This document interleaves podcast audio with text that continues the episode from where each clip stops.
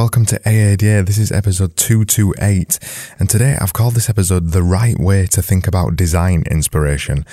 And before I get to that, if you could see me right now, the way that I'm recording this podcast, you'd laugh your head off. I've basically got a hoodie, so I've got a sweatshirt wrapped around my head, which is wrapped around the kind of portable thing that I have wrapped around my mic, and then I've got a cushion behind it.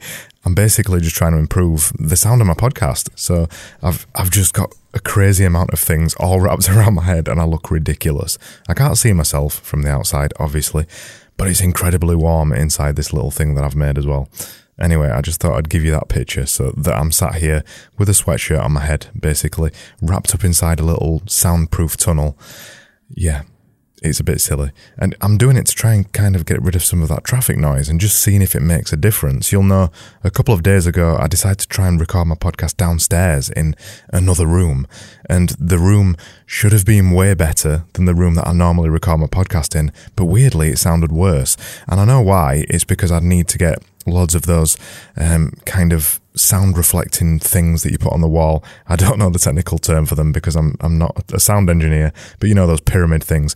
I need to get loads of those to be able to make the room not sound echoey, and I just don't really want to spend the money on it at the minute. So I'm trying a different tactic. So this this episode might sound different to what it normally sounds like. It may not. Anyway, Today I'm talking about design inspiration. I've spoken about this before. I've spoken about design inspiration quite negatively, in fact, and it's it's a little bit of a bugbear of mine. It's there's so many websites out there. If you just Google um, anything, white websites or or brochures or anything, you'll come up with some kind of article on the internet somewhere that starts talking about design inspiration. Here's 30 brochures you need to look at. Here's 30 letterpress business cards you need to look at. And our business cards actually have been on quite a few of those.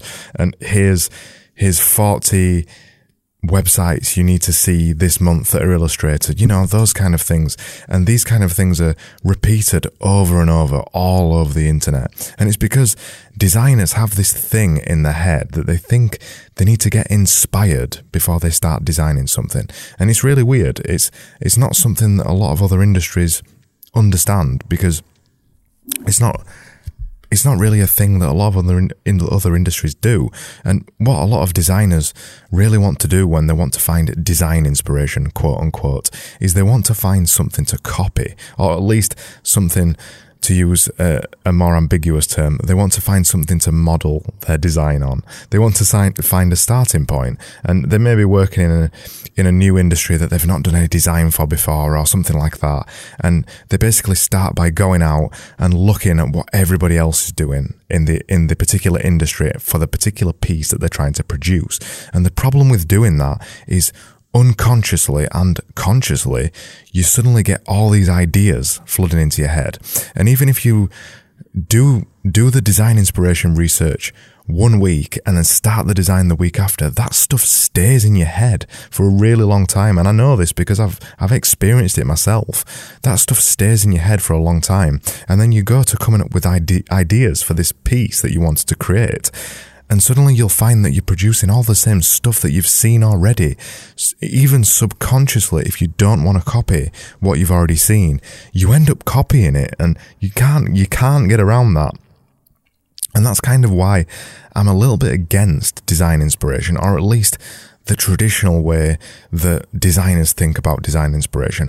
Often when I produce things these days, I don't seek out any design inspiration because I don't want to be influenced by the things that I see. But I, I understand that when you're a new designer that you're starting out and you haven't built up that bank of knowledge inside your head, you need to go out and look for design inspiration. I completely get that. I understand that. But I don't think that searching for design inspiration is always a useful place to start. And design inspiration doesn't mean finding similar stuff and directly copying it. It should never mean that. But unfortunately for a lot of designers, it does mean that. And I always think that design inspiration means getting into the mood of a piece, the kind of piece that you want to produce, and looking at similar things to what you'd like to achieve.